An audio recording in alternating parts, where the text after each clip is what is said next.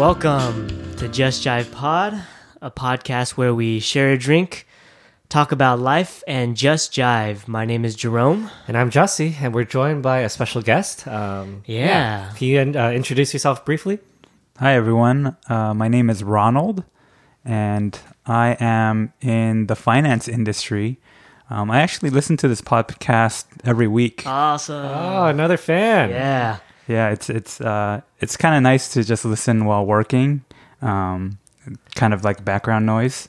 Um, but I do uh, intentionally listen to you guys. Sweet. Intentional background noise. Yes. Thanks, man. That's awesome. Um, disclaimer: Our guest, um, he- you know, we it's his code name, so uh, we're going to be talking about some sensitive stuff. Um, but yeah, just a quick little disclaimer there. But uh, first, we actually want to introduce um, and uh, talk about our hope to be sponsored maybe in the future. Um, Tavour. So Tavour is an app that um, you can buy a lot of really cool beers from, um, and right now it's um, from beers all, all across the country, um, all across the, the states, and they feature new beers every day. Um, they you can either um, pick the bottles you want for that um, for your crate, or you can actually participate in a subscription. Um, and yeah, you, you don't have to do both. You can do whatever you want, um, and it's a really cool way to try and get new beers um, from places that you normally wouldn't go to get beers and just good stuff that's made all across the country. Yeah.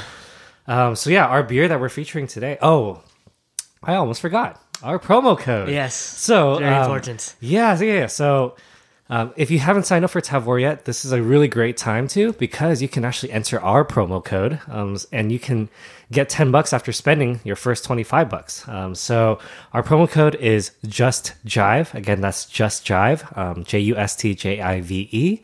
Um, if you enter it before um, your first purchase, uh, if you spend 25 bucks, um, you'll get $10 uh, credit for your next purchase. Um, so basically, that's a couple free beers um, on us. So back to our beer. Um, this is another one that we got from our um, our shipments from Tavour. This one's called Beer Blanche. It's from Side Project, um, which is based in St. Louis, Missouri. It's 5% ABV. Um, it came in a 750 uh, milliliter bottle. Um, it's pretty cool. Um, it's a wine barrel aged wit beer. Um, It's pretty pretty unique. Uh, what do you guys think? I'm not really into sour beers. This is pretty sour for my palate, but um, I do like the acidity and the the citrus taste to it. So it's it's pretty smooth. Yeah, I mean, I've uh, you know been getting into sour beers a lot more lately, so Yeah, yeah. this is very refreshing and um, very citrusy as well, like like you said. So yeah, I'm enjoying it, man. How about you? Yeah, same. Um, on the sour scale, it's not very like it's honestly not that bad. The the, the initial punch is pretty strong, but then it fades pretty quickly, so it allows you to taste a lot of those flavors and and like our guest said, it's it's really good on that palate. Um, you get a lot of that citrus zest and um, and it fades out pretty nicely. Um, it, again, five percent is not too bad, so we're just sipping it, enjoying it. Um, yeah, Yeah, so listeners, hopefully you guys are drinking or munching on something good too as you listen. Um, so today, um, our guest, codename Ronald, is coming in to talk about a topic called uh, extreme occupational hazard. Um, kind of a joke because it's you know a little uh, exaggerated in its own way, but um, a little, little bit. yeah, but we're we're talking about um, Ronald's several stints with um, jobs and specifically jobs in two countries, Dubai and Korea. Mm-hmm. Uh, a lot of just fun stories and crazy stories we've heard uh, through the years, just talking to him um, casually. But so we we thought it'd be really fun to just talk about it, and of course.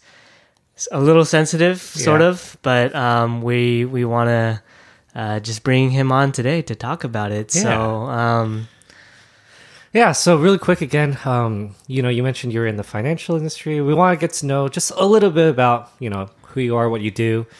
Again, granted, you know, we're using your code name, but just yeah, tell us about your your work history and, and stuff. So currently, I'm in the finance industry, uh, dealing with a lot of financial reporting. Um, you know, whether it's uh, preparing or auditing financial statements for companies or presenting to you know board of directors, things like that. um, that's pretty much my profession. Okay. Um, yeah. So how did you know? You, how did you get there?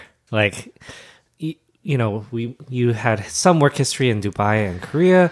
Were those like your first jobs, or did you work somewhere else before those? Um, So for some reason, I was always involved with money when I was a kid. Oh, Uh, Okay.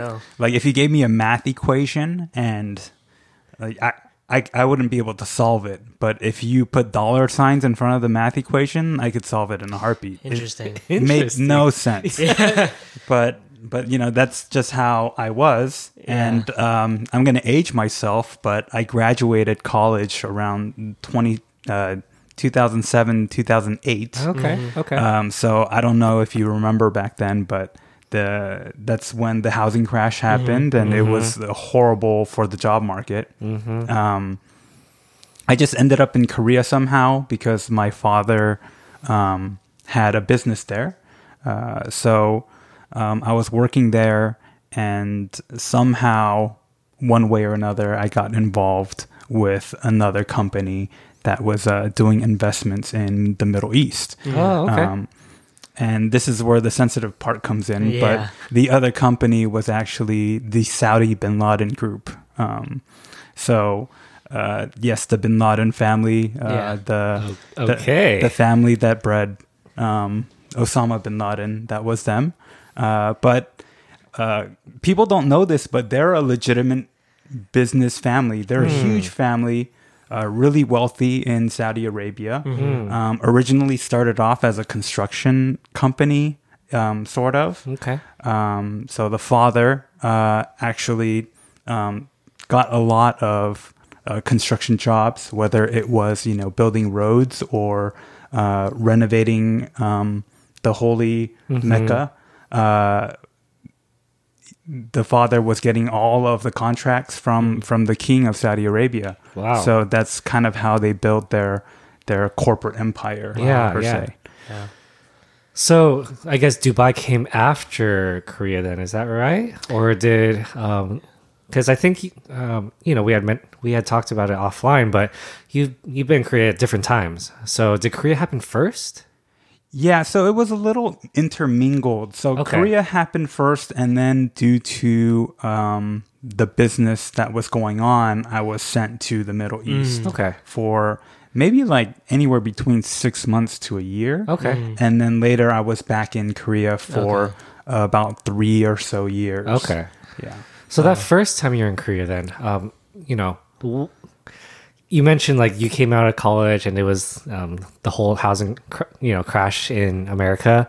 Um, this, yeah. How did how did you end up in Korea then? Like, what what led you there? So my father told me to come to Korea so that I could learn business. Okay. Um, and you know, I studied economics and business in school, so you know, it wasn't out of uh, my realm. Mm-hmm. Um, and there were no jobs here. um, right, right. Because of the situation.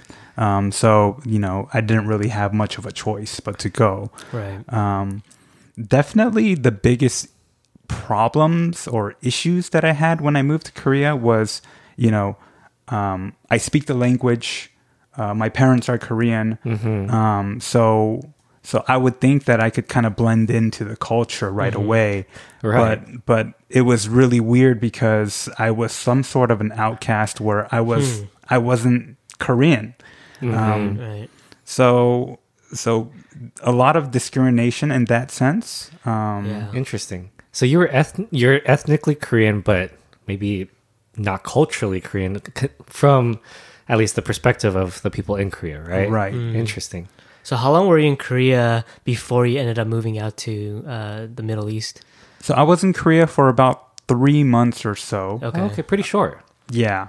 Um, and pretty much uh, the Saudi bin Laden group through indirect investments. Uh-huh. Um, and it just so happened, and this story isn't really confirmed, but when 9 11 actually happened, there was a lot of scrutiny with the family. Although they had already disowned Osama bin Laden um, several years before, um, I'm not going to give a history lesson, but uh, it has to do yeah. with the Gulf War and Right. kind of the conflict between um, Osama bin Laden and the U.S. and uh, the King of Saudi Arabia, kind of taking sides with the U.S. at that time. Um, so. Fast forward to when 9/11 happened and uh, the plane crashes on the World Trade Center.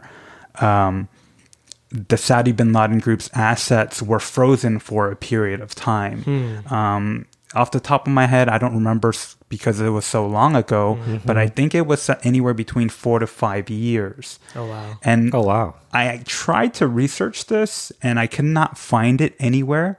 But ironically, I was having a discussion with someone that used to work for the State Department, and he knew exactly what I was talking about. Whoa. So, you know, That's real crazy. four to five years later, um, their assets are unfrozen because um, you know they didn't really have any ties with Osama bin Laden, um, and now people were lining up because they were looking for investments because they had all this money Right, that was stagnant for four to five years that they needed to put into investments. So that's kind of where that relationship came in, where they wanted to invest in a TV factory in Dubai. Okay. Yeah. So you know, you mentioned, um, you know, you mentioned that your your dad wanted you to um, kind of come over to help business. Um, was it like family business?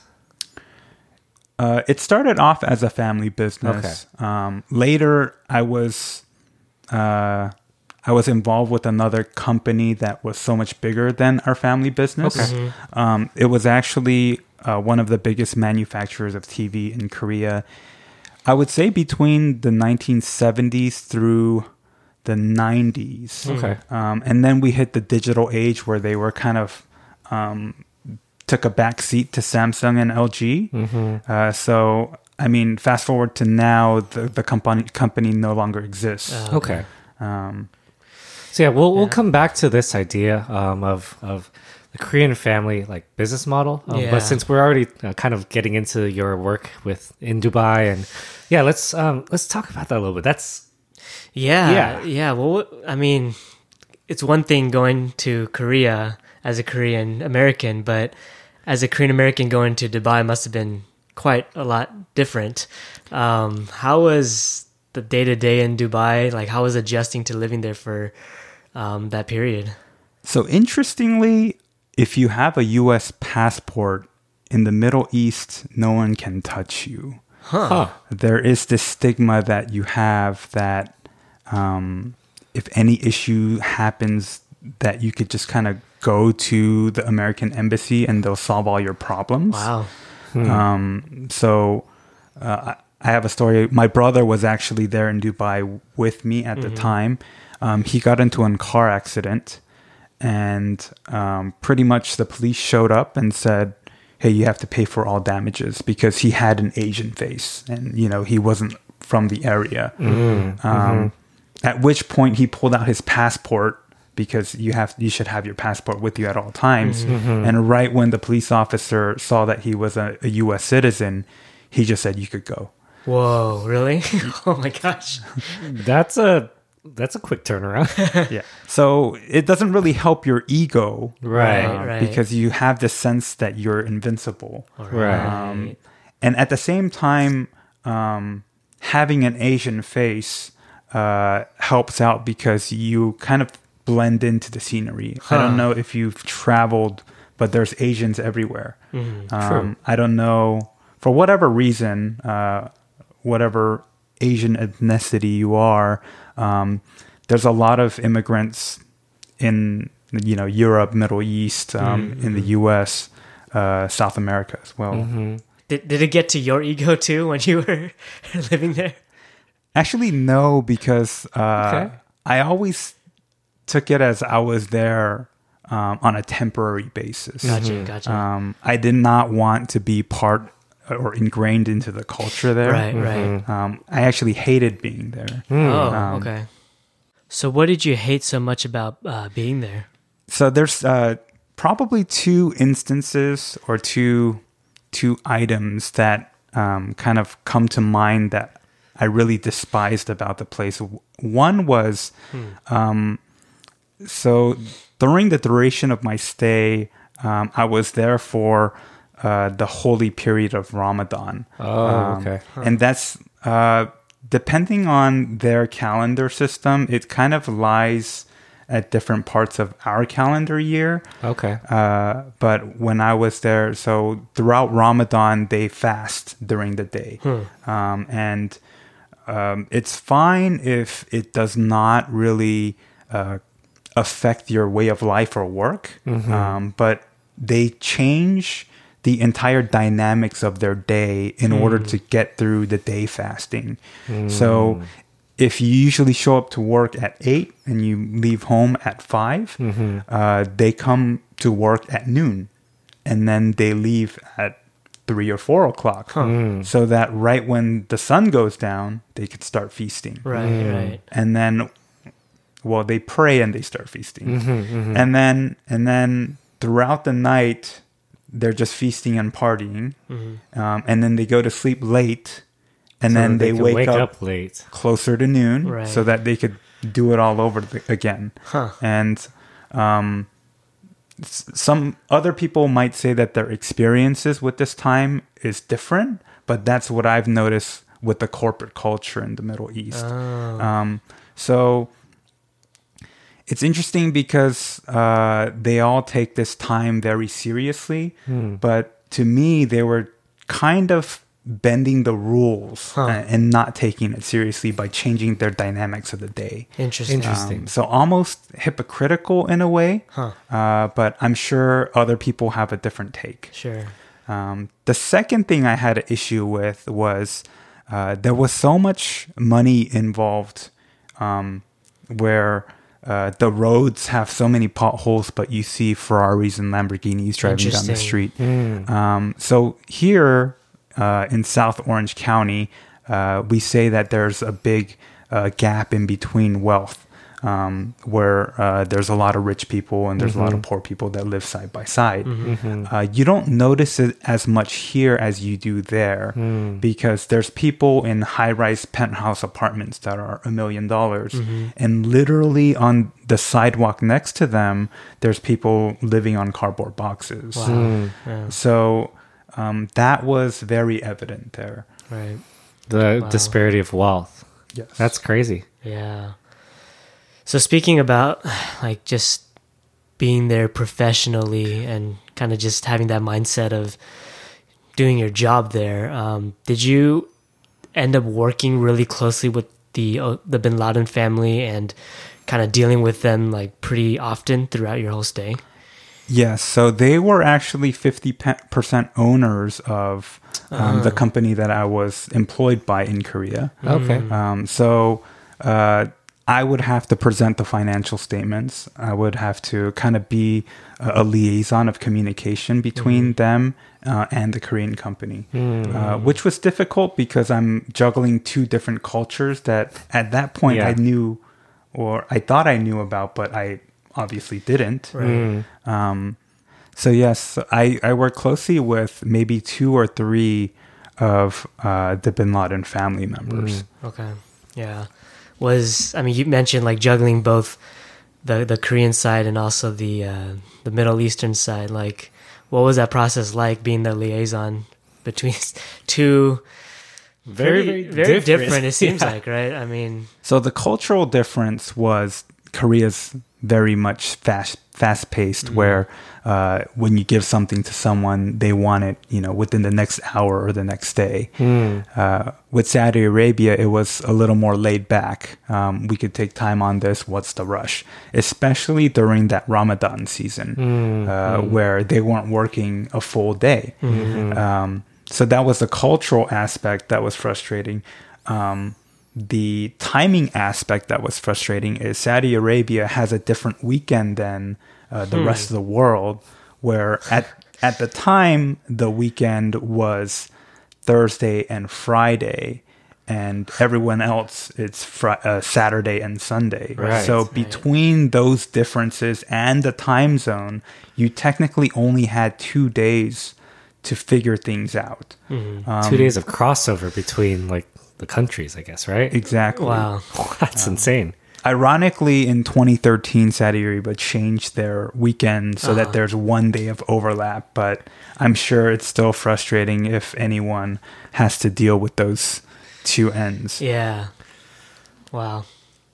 I I mean, I'm I've I haven't worked in internet like international like business or anything, so this this concept is super foreign to me. That Yeah. you're you're dealing with different entities that are across different countries and time zones. Like, and cultures. I think And that's a big cultures. part. I'm I'm already like annoyed that I have to work with East Coast people who are three hours Right. ahead, but can't imagine all those other barriers. Um, but yeah, like working with the family. Um, how was that? Like, was it? I mean, going in, you knew it's like, oh, this is the family, like Yeah. of Bin Laden. Like, did you have any expectations of what that would be like, and how did that pan out? Yeah. One thing I noticed was that um, Osama bin Laden um, was very hush hush. It was he was kind of a, a four letter word um, within the company, um, and uh, people say it, it might be staged and they're probably harboring him somewhere and, and, and protecting him. Uh, but uh, from my experience, um, that it seemed like a, a clean cut where they said we have nothing to do with this guy. Right. like it was more taboo almost to like even bring him up. Yeah. Interesting. um, based on the stories that I've heard uh, from people that I worked with, um, that entire side of the family, um, including uh, Osama bin Laden's mother, was some sort of the black sheep of the family. So um, it, it it had very uh, sensitive, um, a sensitive background per se. Yeah. And that's in- yeah, that's really interesting because you know we're again, like I mentioned before, we're gonna come back into the idea of the Korean family business model, but this is a like this is also a family business model too. Like the Bin Laden family is like a business. You said, right? Yes. So uh, between the brothers of um, the main father that kind of grew the empire, um, I believe there's over fifty uh, siblings in that in that generation. Um, of of the over fifty siblings, and and this is from. Um, I don't remember specifically, but 15 or 20 different wives. Um, and of the 50 siblings, uh, almost about half of them are male. Um, And this is just an estimate. There's no Yeah, yeah. solid evidence of this anywhere. Right. Um, but from what I've heard. Yeah. Um, so for every male sibling there is, uh, there's almost a one to one company to sibling ratio where each of them are running their own company within that conglomerate emp- empire. within the umbrella of the family. Correct. Huh. Um, so uh, the two oldest brothers actually, um, I believe, are not living anymore. So, uh, and they they passed away uh, probably before even I was born. Um, but uh, the third brother was the one that was heading the entire the operations of the Saudi Bin Laden group. Yeah. Hmm. Okay. So, what was your exposure to like the entire family? Um, like you say, you worked with like a, a couple of the brothers more directly, but did you get a peek into like their entire family um, at all, like other than just professionally? No, it was it was purely professional. Okay, got Okay. it. um, but they're very hospitable. Okay. Um, it's not so it, when I say, "Oh, I do business with someone here," it's very um, surface level. Right, right. Um, maybe I'll golf with them so that we Maybe, can build yeah. relationship. But um, in the Middle East, uh, it kind of coincides. Your personal relationship and your business relationship kind of coincides, Mm-hmm. where you talk about life with them. Um, you you share a meal with them. Right. right. Um, I I believe that sharing a meal with someone in Middle Eastern culture is very sacred. Hmm. Uh, it's very important. So if someone is invites you out to dinner, then that means they they really want to be close to you. right. Um, Whereas here, you you take anyone out to dinner. right. Right. Uh, it depends on who's paying, though, right? Exactly. Right. So yeah, how um in your business like and you know you said you had to do like financial reports and um you know presenting to essentially both sides of, of like the Korean side and the, the Middle Eastern side. How often did you end up interacting with um, like the the Bin Laden family then, since you had to present all this stuff like pretty frequently? At least on a monthly basis. Okay. Um, I would have to to meet with um, one of them or uh, a manager that was working with them. Okay. Um, so I did a lot of travel between um, the Middle East and and Korea, and they had several operations throughout the Middle East as well. So I was traveling between those countries as well. Um, I would say within like a year to a year and a half range, I racked up over a hundred thousand miles in travel Wow. uh, flight miles. nice. Just just based on how how how often you had to bounce between both. Yeah. That's Wow. crazy. That's a lot of miles. And how old were you at this time? Like uh, early 20s, right? Yeah, so I Wow. was out of school maybe uh, two or three years by that time, so Yeah. early twenties. Okay. That's some crazy uh, experience for a recent grad. Yeah. wow. I mean, most people when they travel, they're like, "Oh, I'm gonna go travel for fun and all this stuff." And It's like, no, you're traveling for work, Strictly business. strictly Yeah. business and professional. Yeah. Yeah, And I mean, granted, there's probably a little bit of like, maybe a little bit of tourism ish. you would think so, but um, since I traveled for work at such an early age, it ruined uh, Interesting. the the ideas uh, or or the principles of travel for leisure for me. Interesting. okay. So I just never had it. So just yeah, Yeah. business, yeah. professional. Okay, so within that six, you said about six months to a year, uh, going back and forth to Dubai, were there any last like really memorable stories and memories from um, that time? So the most memorable story was when I had to uh, illegally purchased beer, you know, beer and Huh. alcohol.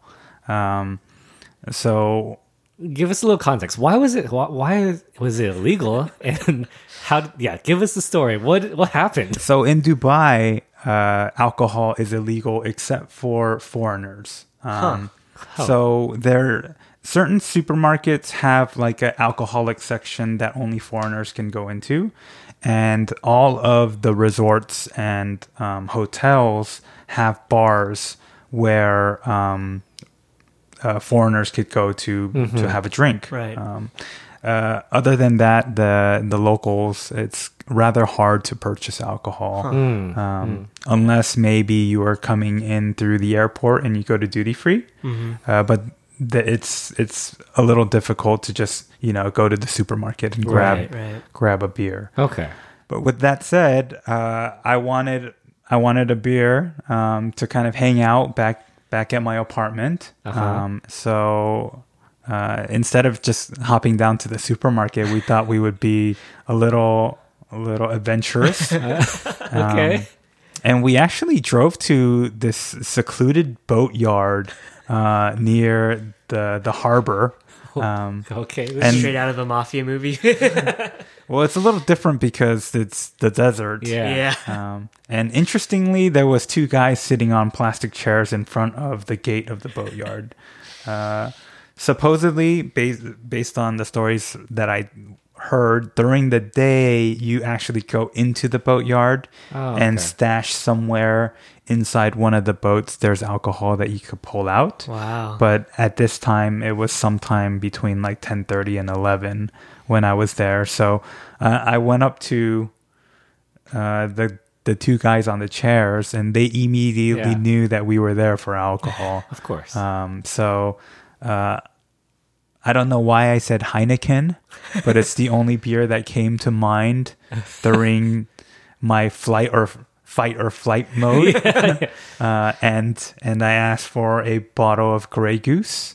Um, All right. Because that was the only hard alcohol that I That that, came to think of, mind at the time, and he gave me a number. Uh, I don't remember the exact amount, but based on the conversion, it was somewhere around forty dollars, and um, which is pretty cheap considering you're getting a bottle of Grey Goose and um, like a six pack. No, it ended up being like a twenty-four Oh, wow. pack 24 case pack?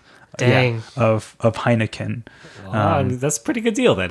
So so he said, "Oh, give me the money, and one of the guys will drive away, um, on in a taxi because I think he was a taxi driver during the day, nice. and then he'll come back in ten to fifteen minutes." Uh, but I saw those movies before where you know Yeah. the transporter wants half now and half on delivery. so I said, "No."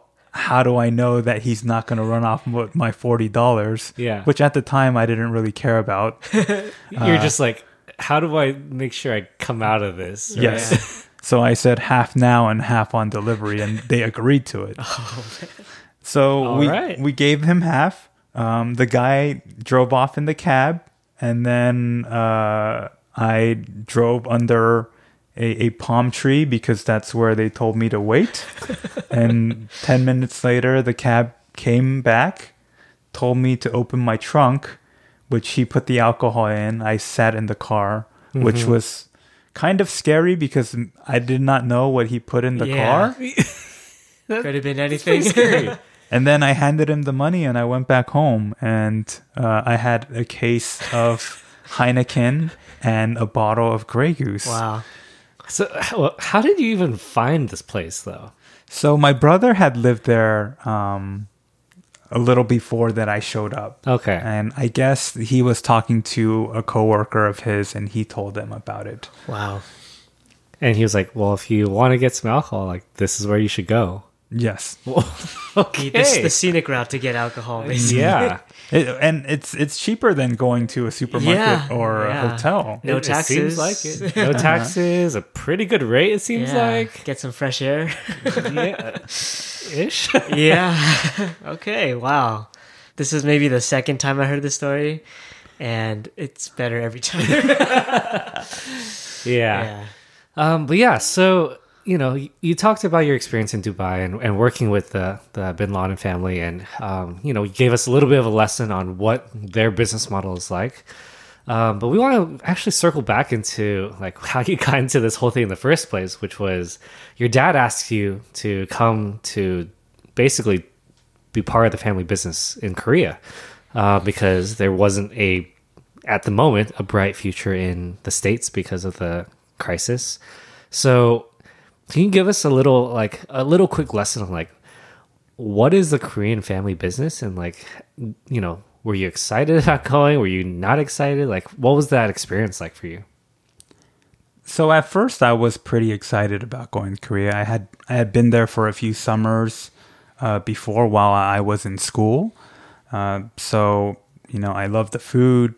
Um, it almost felt like I was reconnecting with my roots. Okay. So I was really excited about going. Uh, the rude awakening part was when I noticed that the culture that they had was very different from what my culture was. Uh, so that was a little difficult. Um, in terms of the business culture, there is, um, and this is similar to the Middle East as well, but there's there's a very big hierarchy um, where everyone speaks to each other in titles. Um, they don't they don't call you by your name; they call you by your title Interesting.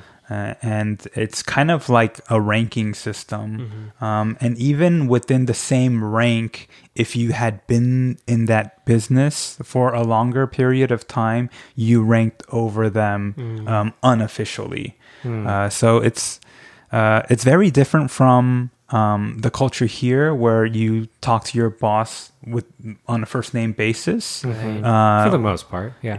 and if you get mad at something, you could have that open conversation with them. Right, right. But in Korea, it's very different. Or uh, when I was there, it was very different, where um, it was a very hierarchy system where uh, you just had to listen to orders and do what you were told. Hmm. Especially if you're not like even in the middle of the the tiers, you're you had like so many people above you to tell you what to do. Yes. Okay. So for me, it was a little difficult because I came in as an assistant manager. Okay. Um, and uh, I didn't, it's not because I had that experience from before, but it was because um, they couldn't send um, like an entry level person to go speak to their biggest shareholders in the Right, Middle East. right. So, Right. so uh, they gave me a rank just so that you know I could have some sort of authority when I spoke with them. Right.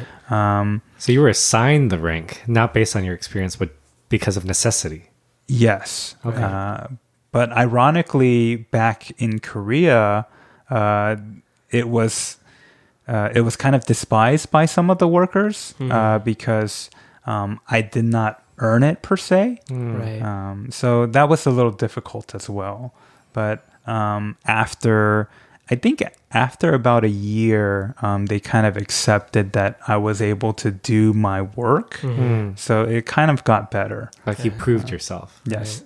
Uh, that and I I kind of ingrained myself into the culture and I, I adjusted my ideologies or my, my thought process as well to kind of uh, kind of match theirs. So that's a, I mean, that's a good like overview for, I mean, the average listener who may or may not know um, about the the family business model um, that is typical of Korean owned and Korean family owned businesses. Um, so it sounds like you you were part of like a bigger, um, you were, or you and your family and your especially you and your dad were part of a bigger business. Um, so can you tell us a little bit about that? So my father had his own business that was working with a much larger uh, separate business, which was the TV manufacturer that I ultimately was employed by. Okay. Uh, he was involved directly with the acquisition of this company or investment of this company by Okay. the Saudi bin Laden group. I So see. after the acquisition or the investment happened, uh, my my father kind of helped run the company um, from that point. But uh, this company had uh, maybe a hundred office workers, and then in terms of the factory, there was about anywhere between two to four hundred factory Okay. workers. So it was, it was a rather large Pretty big. Yeah. business. Right. Um, so, and I, I never actually uh, just worked with my dad. Um, I, I had, um, you know, the finance department, which uh, I believe encompassed about eight people. Um, where I was an assistant manager there, and there was people above me, and there was people below me that reported to me.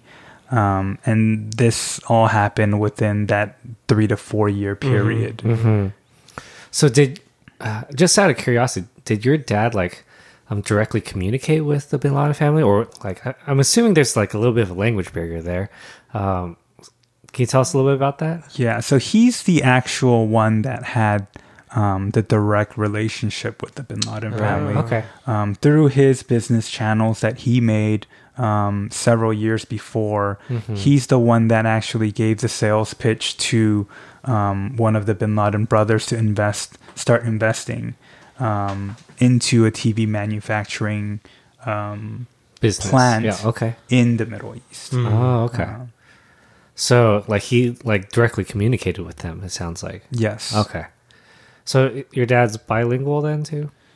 Uh, his English is a little rough on the edges, I would say, but a But it lot of sounds like enough to Yeah. make that happen. a lot of hand gestures. Right. And, uh, yeah. Um, he's actually fluent in Spanish, though. Oh. So Interesting. Huh. Okay. So, okay, uh, we tangented a little bit, but we want to get back to. So, you're not working for this business now, um, right? Like you're you're back in the states. You're doing uh, financial business elsewhere.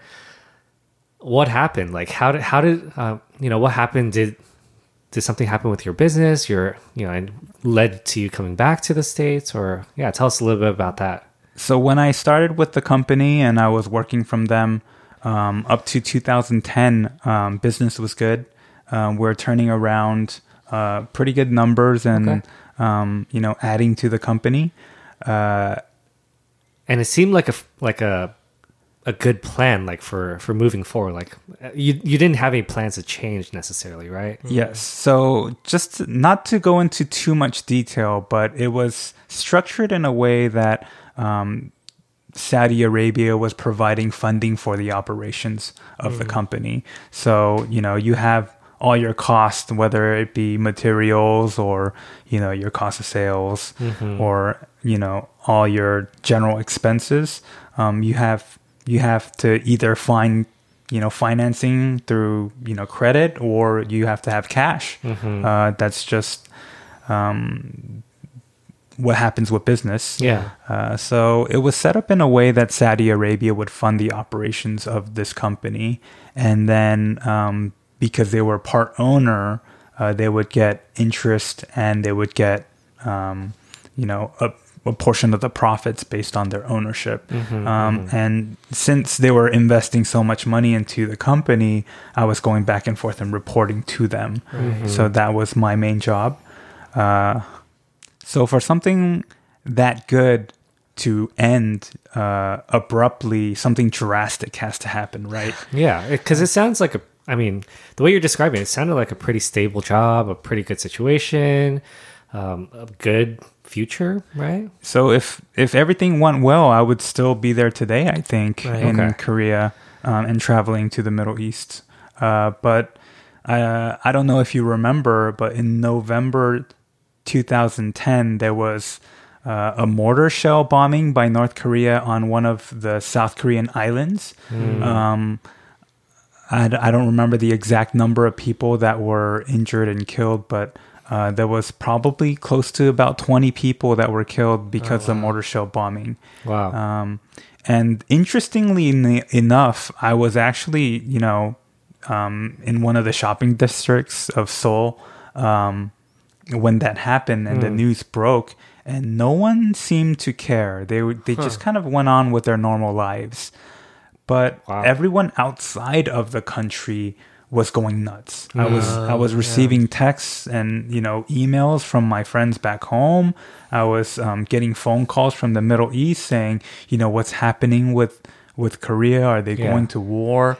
And um, I tried to explain to them that it was all business as usual um, within the country. Yeah. Uh, but but for the Middle East is and there's so much history and they're always stricken with you know um, with war and They're so very much sensitive to conflict. that. Yes, they're they're very sensitive to that. So they said, um, you know, we believe that that South Korea will retaliate and go to war with North Korea because of this.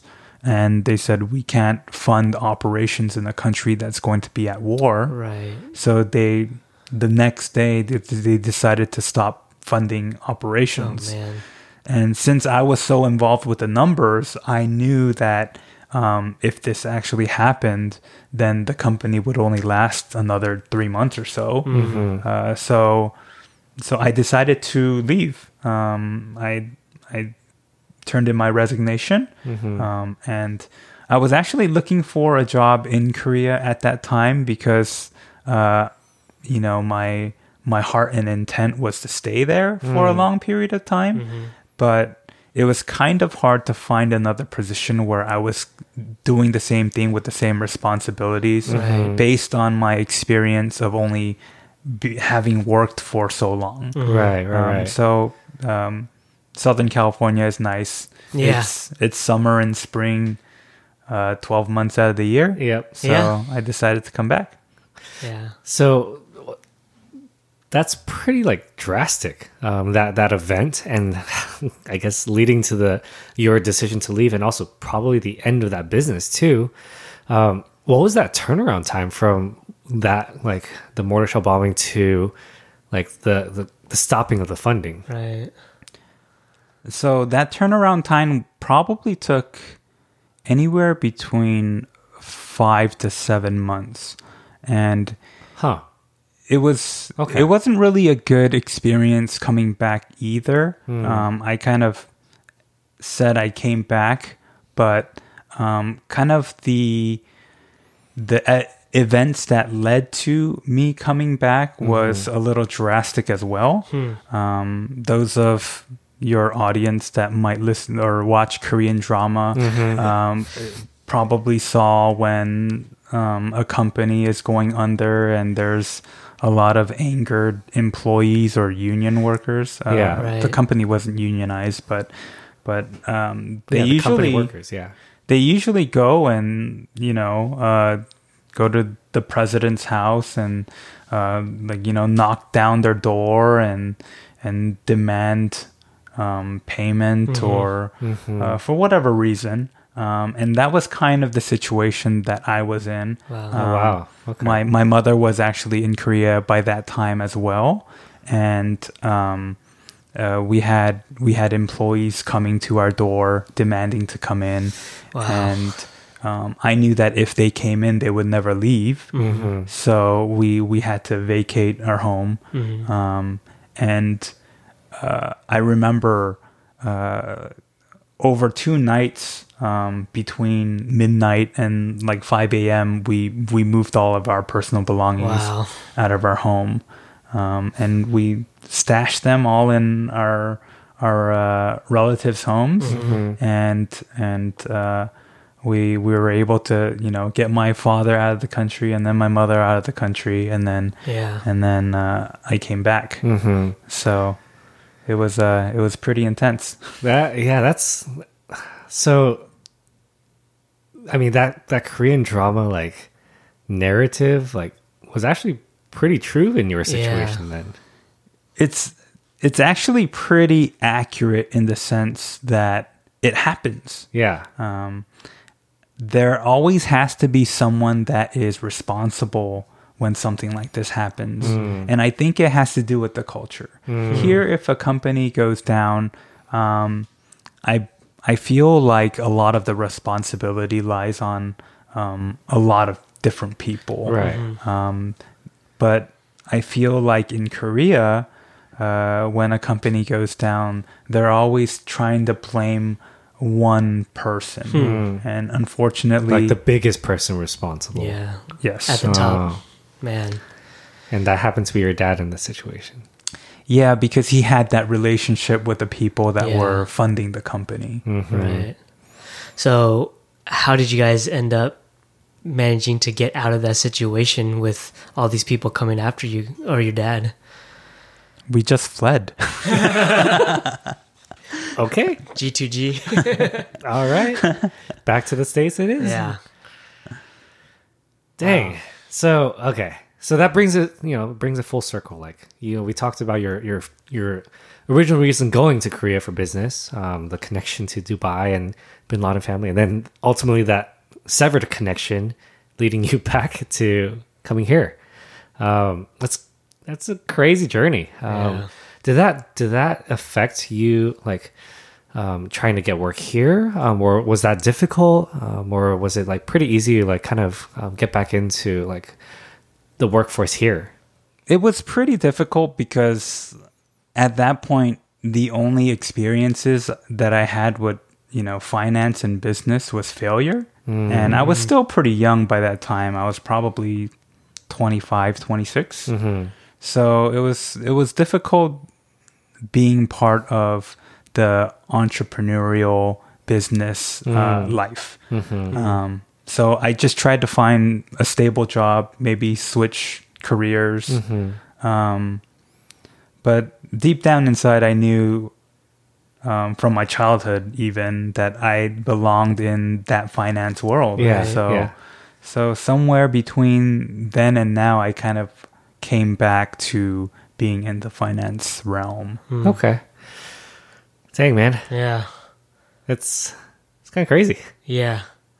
Do you think these experiences have uh, kind of toughened you up for any sort of professional or personal uh, experiences in the future? I think it's a little bit of both of uh, toughening and scarring. Um, I, I'm definitely uh, risk adverse now. I, I don't like to take a lot of risks in what I do. Um, but also, uh, I know that if I'm faced with a tough circumstance, mm, like even fleeing a country, Right. uh, it's not too new for me to kind of pick up. yeah. Although that's not a very good skill to have. Yeah. I'm like that's. It's great that you have that skill, but uh, hopefully you won't have to utilize it's not a skill you put on your resume. Yeah, Let's just say I'm not planning to use that skill in the near future. Yeah, let's Yeah, right. Yeah.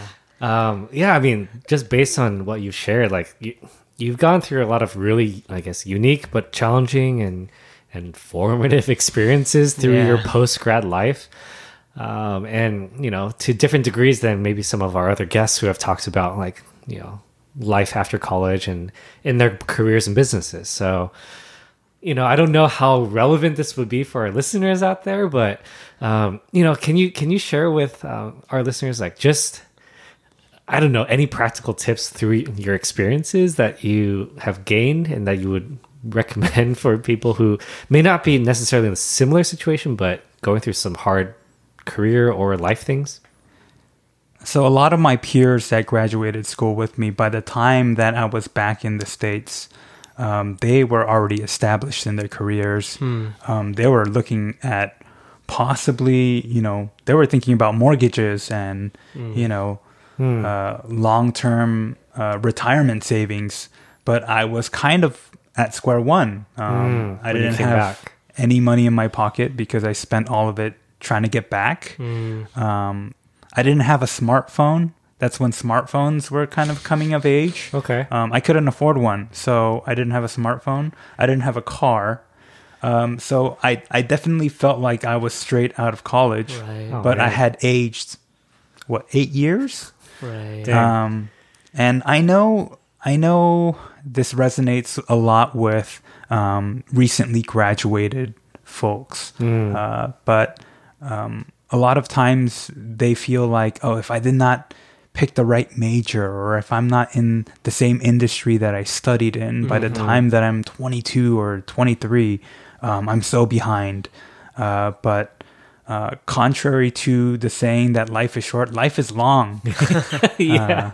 yeah. and and I don't think certain certain people know what their true calling, whether it be profession or you know their passions. They don't know until maybe they're even forty or fifty years old. So in that sense, um, it's never too late. right. I have I have you know some people that are in their late 20s, maybe even early 30s saying, you know, I'm thinking about a career change, but I don't know if I could handle doing something like that. And my advice to them is always, hey, if you're having this conversation with me right now, it's not too late. yeah. Um, you you just need to follow uh, what you think you should be doing, Right. um, and of course, you know, have the counsel of very smart and uh, people that know you. uh, But um, it's never too late. That's good Cool. advice. That is good advice. I think that's that is very contrary to what I guess people are told or people believe coming out of college nowadays. And they, I think even for us, Yeah. you know, we're we're all fairly similar age, but still, like when when we came out of college, it was the idea like, oh, you have to kind of make it, and and by the time you're like mid twenties already, like you kind of have to have it figured out, right? But yeah, I mean, I, I've had more conversations over over the last few years of people who are are career changing or are figuring out what they want to do, and mm-hmm. just like, dude, actually, like you don't have to have it figured out by 25 26 or even like 21 20 you know like y- there's there's so much room for you to like figure out and that's i think that's a, your your your advice is very very uh, spot on for i think a, a good Yeah. number of our audience Yeah, definitely. Wow, some really fun stories. Uh, thanks again, Ronald, for coming on. Um, so we got a kind of relevant uh, rec of the week yeah for this episode. It's um, we're all three of us are Asian and American. Um, we're gonna recommend a non-Asian and a non-American restaurant uh, to recommend to the listeners. Um, and you guys have one? Uh, yeah, I'll go ahead and start. Um, I think I'm probably being safe in my recommendation um, because we're here in Southern California, but um, I'm going to recommend uh, Guisados. Um, so Guisados has a couple different locations now, but they're a pretty delicious Mexican joint. Um, they're known for their tacos and um, especially known for their like braised meat. Um, yeah, uh, they're super super good. Um, there's one in LA that I, or a, a couple of them in LA that I know of and I've been, and yeah, I, I always look forward to going when I when I do. So pretty pretty good tacos, pretty good price. Um, I recommend that. Awesome. How about you? Uh, for me, as as much as I hated living in the Middle East for my short stint there, uh, sometimes I do uh, remember the taste of the food, and um, I do miss it. Uh, and my recommendation is a little commercialized, I would say, and um, people might say, "Hey, like that's not really a recommendation," but uh, it's Zankou chicken actually, Ooh. and for me, uh, the true taste of wherever I went came from um, street food. Um, whether it was like a hole in the wall joint or you know carts on the street, um, and it's kind of tough uh, to get that these days because um, everyone's trying to make it luxurious. It's it's a elegant meal, um, and I feel like they're doing that with Middle Eastern food as well. Right. But for Zankou chicken, um, their food is very uh, humble, um, and you kind of get a little bit of that street flavor as well.